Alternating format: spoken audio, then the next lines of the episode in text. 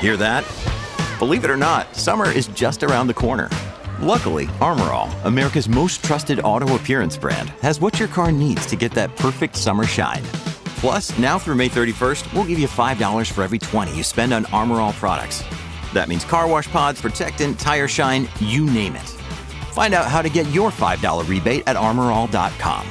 Armor All, less work, more clean. Terms apply.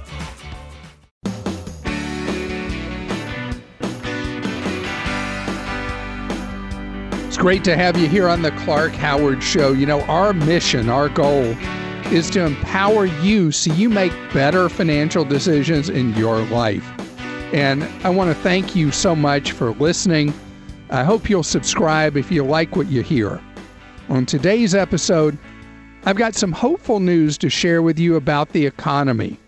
But before we get to that, I know it's many listeners' favorite segment all week. It's called Clark Stinks. It's where you get to air your grievances about me and demand that I explain myself. So let's go.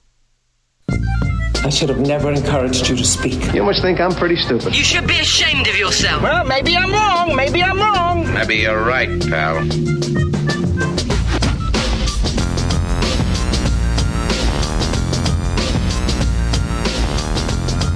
Okay, I'm a new listener, Clark, and I really like your podcast. You talked about avoiding using food delivery services like Grubhub and DoorDash and instead calling the restaurant directly. However, this doesn't always cut out the middleman. You should talk about how to make sure to call the restaurant directly, as often the phone number listed for the restaurant is actually a Grubhub or DoorDash number. Thank you. That is And that was Jason, sorry. Jason, thank you for that suggestion.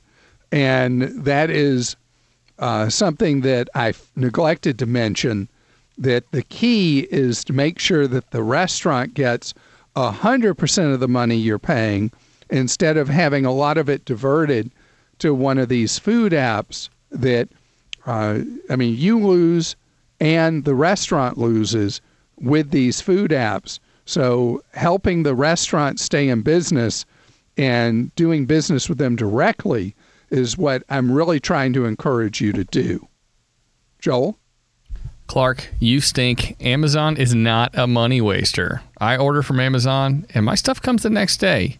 Thanks, Briggs. Okay, that's so funny, Briggs. I am in the midst of something I ordered from Amazon that day after day, I keep getting these notices. Sorry, your delivery is delayed. Let's see what it's saying right now. Now expected today is the latest, which is what it said yesterday and what it said the day before. And so the message is We're very sorry your delivery is late. If you've not received your package, you can come back here the next day for a refund or replacement. So that message keeps posting day after day. And it shows when I go to updates that uh, the package ended up uh, about 10 miles from me, sitting at a facility five days ago and still is sitting at that facility five days later. That I think is an unusual experience with Amazon. So, um, Christa, as a big time Amazonian, since you have Amazon delivered to your house five or six times a day now, what do you do in a situation like that? I know it's all your husband's fault. It is. I have to tell. I have to call him out. The other day, I received something from Walmart, and he was like, "I didn't." And it was like one of those ones where they actually delivered it to the door. They had a delivery person. He was like, "I didn't know Walmart did that, or you could order online from Walmart." I was like, "Oh my gosh, it's because you only look at Amazon." Um, but yeah, I mean, I haven't come across that, but I would use usually their online chat is pretty good, and that's what I always use. Online chat. I don't see that. Okay, you can tell me later. But anyway, um, Amazon is generally reliable, not always the cheapest, but in this case, they had an item I couldn't find elsewhere, and it seems I still can't get it, even from them. Okay, Christa, what you got? Okay, I normally advire, admire the advice you give, but this time you eagerly stepped in it and then tracked it all through the house. On January 11th, a caller asked you how to make a budget on an irregular income. I saw this as an underhand pitch, but was shocked that you seemed stumped by the question and then proceeded to give a poor explanation of a hill and valley account. Budgeting on an irregular income is based off the estimated lowest monthly income, then listing expenditures in order of importance, and then go down the list until the money runs out. And that was from Barrett, but I did have several Clark Stinks come in about that call. I appreciate that. Were there any suggestions that were also other ideas besides the one Barrett made that you think are useful to share, or were they all very similar? Similar. Okay, I appreciate that because that's an area of budgeting I've always had difficulty with with people with irregular income. And that is a very good suggestion from Barrett and other people that you take your lowest expected monthly income and base your budget on that. Uh, that is obviously very logical. Joel? All right, not really a stinks, maybe a blowing off posts, I wonder why Clark never addresses prepaying a fixed rate mortgage, especially with savings rates at an all time low. I'm sure a good number of people are thinking about this. In all these years, how come no one brings this up? And Clark, don't you think this is worth addressing? Hopefully, you'll remedy this and help all those who are in a dilemma regarding what decision they should make in this regard. Uh, longtime listener and fan, Jeff. Jeff, thank you. And actually, we do get a lot of people asking questions about whether they should prepay on the balance of a mortgage, prepay principal. And so it is a decision tree based on what other debts you have and what uses you have for money you have available. So I don't want someone to destroy all their rainy day money. But if you have enough money in there and you're earning basically nothing on your savings, what you're paying on your mortgage if you don't have other debts is obviously going to be a higher interest rate than what you're earning on your savings. Using money to extinguish a balance on your mortgage, reduce the balance on your mortgage, would be an effective use of funds as long as you don't put yourself in a position where you have no money for an unexpected expense. Christa? Clark, I've watched you and listened to you for a number of years. It's frustrating when you use vague terms that are basically meaningless. You've done it a lot of times maybe even a whole lot. It seems like you do it every episode, but it may be only a handful or a fraction or a percentage of them. I can't believe a guy who counts his pennies so carefully does not choose his words as carefully. I really do appreciate your advice and I love your podcast. I gladly rate it a number of stars. Jeff in Arizona.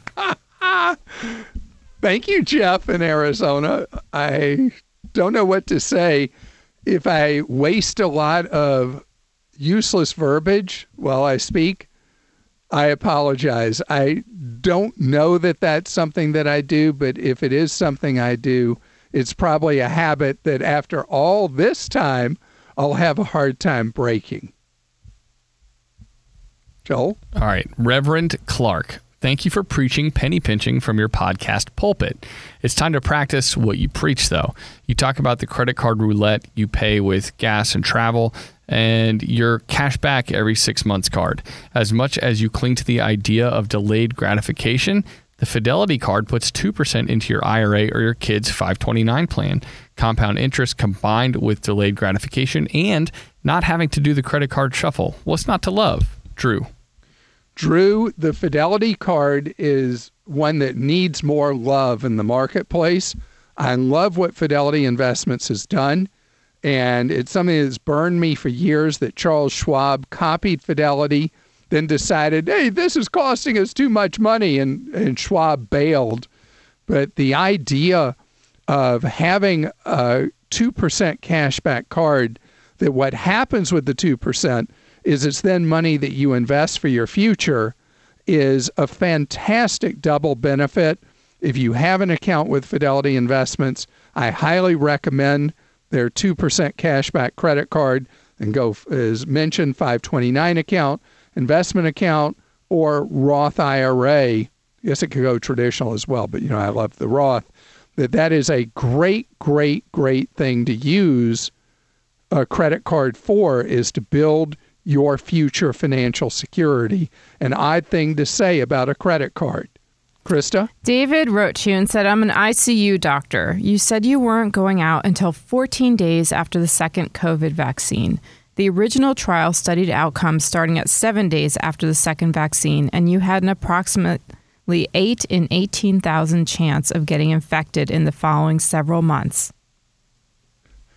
Well, I am uh, I'm sticking to the the uh, 14 day thing because my wife, who is not getting vaccinated as soon as I am, is really worried about the risk of coronavirus to her, and she's worried that the second I've got that second shot, that I'm going to think I'm not Clark Howard, but that I'm Clark Kent, that I'm Superman, and that I am going to be invincible and able to leap tall buildings in a single bound, and that And go through an just- entire warehouse club in, in less than five minutes. Yes, actually, if you're, I mean, it's more fun to spend more time in a warehouse club. Anyway, that the the second I got that second shot, that I'm going to be out there doing everything, and she has requested that I wait till the full effectiveness of the shot is in place, and I am respecting the wishes of my wife and going to follow that, even though I've seen the statistics from Israel that find that even after the first vaccination, there's a greatly reduced chance of coming down ill with coronavirus. I'm going to play out the string. And after I get my second shot, I'm going to have a 14 day countdown on my phone. And then look out, Costco. Look out, Sam's Club. Look out, Aldi. I'm coming in. Sounds about right. All right, let's get to another one here, Clark. Uh, a lot of people commented on this whenever you bring up the minimum wage. There's always people that want to weigh in. Here's the one from Mike. He says Clark wants minimum wage to be raised to $15 an hour or uh, the equivalent of $30,000 per year. It costs a lot more to live in, say, Manhattan than it does in Little Rock, Arkansas. So why not live it to each state uh, rather than creating a one size fits all minimum wage? That is a very valid point, and I've been thinking about that since that came up on Clark Stinks two weeks ago. And there are definitely differences. And so, an idea that has been floated around is that we have a base minimum wage and then an urban minimum wage. But as an alternative, you do it state by state. And that's effectively what's been happening over the last 10 years is that states, anytime it's been put to citizens, citizens have always voted to raise the minimum wage in their state. And so the minimum wage is definitely going up at different amounts in different places. And maybe the whole idea of federalism, let that be done by the states rather than the feds, is an adequate response to what has been an inadequate minimum wage in many locations. Well, I appreciate your posts on Clark Stinks. I needed a little more um, anger today. We didn't have any anger. We had people being being just so gentle and kind in their posts, and usually I'm used to more passion and more fierceness in it. So, if you really feel like you need to really punch me hard, feel free to do so. If you want to be a kinder, more gentler Clark Stinks, well, go for that as well. And if you do have something you want to post, go to clark.com slash Clark Stinks. And coming up, how about some hopeful news on the economy? The economy has been the most confusing of any economic circumstance of my adult life. Um, I was in college during a recession, and recessions are part of a normal economic cycle. Up, down, up, down, up, down is what happens with a free market economy. It's just the economy we're in right now is so confused because there are people who are doing better financially than they've ever done. A significant portion of Americans are doing better financially than ever before. At the same time, roughly a quarter of Americans are facing significant hardship, some extreme hardship, with hunger being a problem, their children not having enough food to eat. I mean, this is such a split effect economy, the likes we've never seen that I can recall. And so, as Congress debates the next stimulus law, there's been a lot of conversation about putting out more stimulus money to individuals and to families.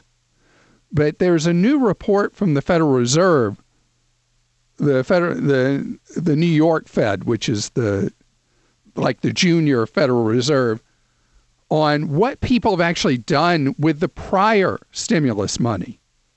And so you've got uh, people who've received it. 25% of people who've received it desperately needed the money. That they were at financial disaster points, and that money was an important lifeline. Then you've got 70% of people, 75% of people who actually didn't need the money. It was like money just falling out of the sky. So much so that a meaningful percent just donated their money to charity.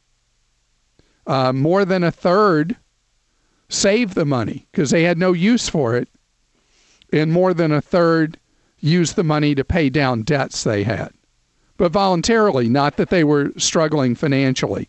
And it's the nature of this particular event economically, which was based on a pandemic, not on a normal economic cycle.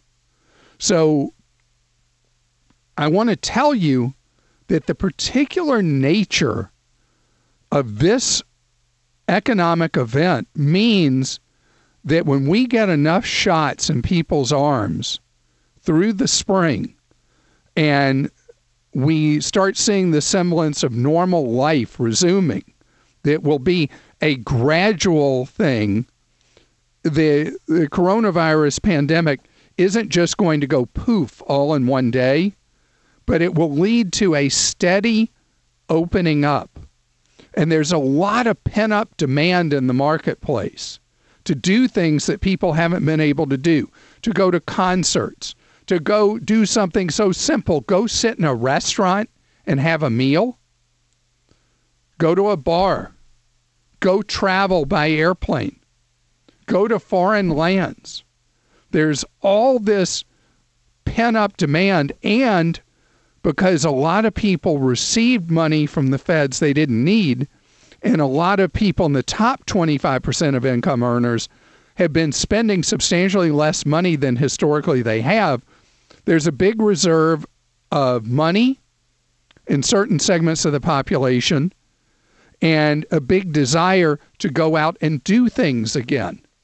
And as a result, as the economy opens up, as people start doing things they've not been doing, the economic recovery is going to be amazingly strong. You know, as I said when this was unfolding 10 months ago, this was a unique economic event in our nation's modern history. That the economy was fine going into the pandemic, and there will be uh, dislocations from the pandemic. And unfortunately, that is what's happened. A lot of entrepreneurs have seen their dreams crushed, their businesses demolished, and there will be other effects from it. Uh, there's been the tragic loss of life of we're approaching half a million Americans who've lost their lives. Um, there are people that are going to be the long haulers that have ongoing symptoms from coronavirus.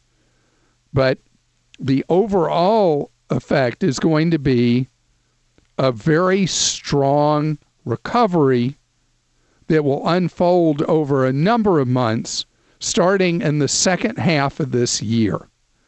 And the job difficulties that people have faced, those will be overcome starting uh, largely in the second half of this year. And the opportunity for entrepreneurs to start their own business is going to be fantastic. Just the raw amount of vacant space in commercial settings, retail, restaurant, um, it's going to create the seeds of the birth of many, many new businesses. Is entrepreneurs who have taken it on the chin, new waves of entrepreneurs will be able to get going again. And again, this isn't like you go into a room at night and you pop on a light switch and then that room is bright. This is going to be a more gradual thing and we'll only realize in the rearview mirror that thank goodness the darkness of coronavirus is over. It's time for your questions that you posted for me at clark.com slash ask. And Christa, what you got? Clark Sean in North Carolina says, Yo, Clark, I love your work. I'm currently driving my car till it comes close to dying. It's holding up so far, but I'm starting to think about my next car purchase. But I know you love your Tesla, and I hear you talk about it often. I know my next car will either be hybrid or electric. How do you feel about used Teslas? Would you buy one? And where would your top choices be to purchase? So, the thing with electric vehicles is there's been Tesla and pretty much everything else that nobody's paid attention to. And this is the year that starts changing because automakers are really getting their act together on competing with Tesla. And that's going to put price pressures on Tesla pricing as well as the battery costs keep going down and down and down. Uh, the longer that you procrastinate, the better the prices you're going to find on new electric vehicles and used ones. With a Tesla, depending on what year you'd look at buying used, you may or may not feel you're giving up too much going used if you're really into um, vehicle driving automation, what Tesla calls full self driving, but isn't really truly full self driving, if you really want the vehicle to do a lot of the driving for you, then the newest Tesla you can afford is the one you want. If just the enjoyment of driving a Tesla, which there's so much fun to drive, is what you're really about, then buying one that's got some years on it would be absolutely fine and would get you pretty much the whole experience of having a Tesla except for the driving automation. And Christa is a Tesla driver, new to Tesla. What percent of the miles you drive are you driving FSD, and what percent are you driving the vehicle? Um, it's probably it's probably like 75% me driving. But when I'm on a road trip, I'm always putting it on whenever I'm on a highway. So uh, the Tesla that I have is in theory supposed to be able to drive on city streets by itself, recognize stop signs, recognize red lights, all that. I find that it's still a work in progress but when I'm on the freeway, even around town, it is absolutely fantastic at driving and drives much better than I can. But you do need to pay attention for sure because once in a while it'll catch you by surprise. what have you had happen to you? Um, this one road trip I was on on this particular highway, like there would be left-hand turns that went off of the highway, like for you to turn, and um, it kept thinking that it was supposed to go that way, even though it was supposed to stay on the highway, and it was like, and then it makes horrible noises at you if you, you know, if you correct it or whatever. So I just correct it and take it out every time. But little things like that. so even on a even on a highway, you would not call it true full self driving. Well, you It's always have to pay attention. yeah. self-driving. But I love doing it. I love it. Yeah. So really, that is the d- deciding feature to me with a Tesla is how important that self drive is. If that's not a high priority for you, then going back model years is a okay. Joel. Clark, let's keep talking about electric vehicles for a second. Winnie in Virginia says, I have a 2012 Nissan Leaf and the battery has been degrading pretty badly. I went to the dealership and it's going to cost $8,000 for the battery and then an additional $1,300 for the labor to put it in. So should I change out the battery? And is there another Not company? a chance. Not a chance. Okay. Is there another company that can do it cheaper or should she just get another car? So Christa, Joel, and I all have experience with Nissan Leafs. And if you have an older Leaf, it's basically something you dispose of. That Nissan put in battery systems that were defective in those Leafs, did not stand behind them as they should have. And so you just drive a Leaf till it's done. But absolutely do not spend the money to put in a new battery pack because Nissan let you down. Christa, you had to follow up? One more. Donna in Massachusetts says, Hi, Clark. Good news. I just wanted to let you know that Target has the large tube, tube of AIM toothpaste with a 20% more bonus in the tube on sale for 89 cents. You're welcome. If you didn't hear that segment, oh, it was about Kate, my dental hygienist, uh, really pushing me to use this incredibly expensive toothpaste called Parodontax, I think is what it's called. And uh, it's, I mean, it's a fortune. And I've been using AIM, which I buy for uh, typically between 88 cents and a buck for a 5.5 ounce tube. And so I reached a compromise with Kate that I use the Parodontax in the evening and use AIM in the morning because she said it's most important that it be used in the evening. And so I have teeth that are like uh, worth their weight in, uh, gosh, what's more valuable than gold? Platinum using that parodontax, I mean, you might as well think of your teeth as being worth platinum money. So the AIM works great and it costs like nothing. And thank you for the deal. And thank you for joining us on today's podcast.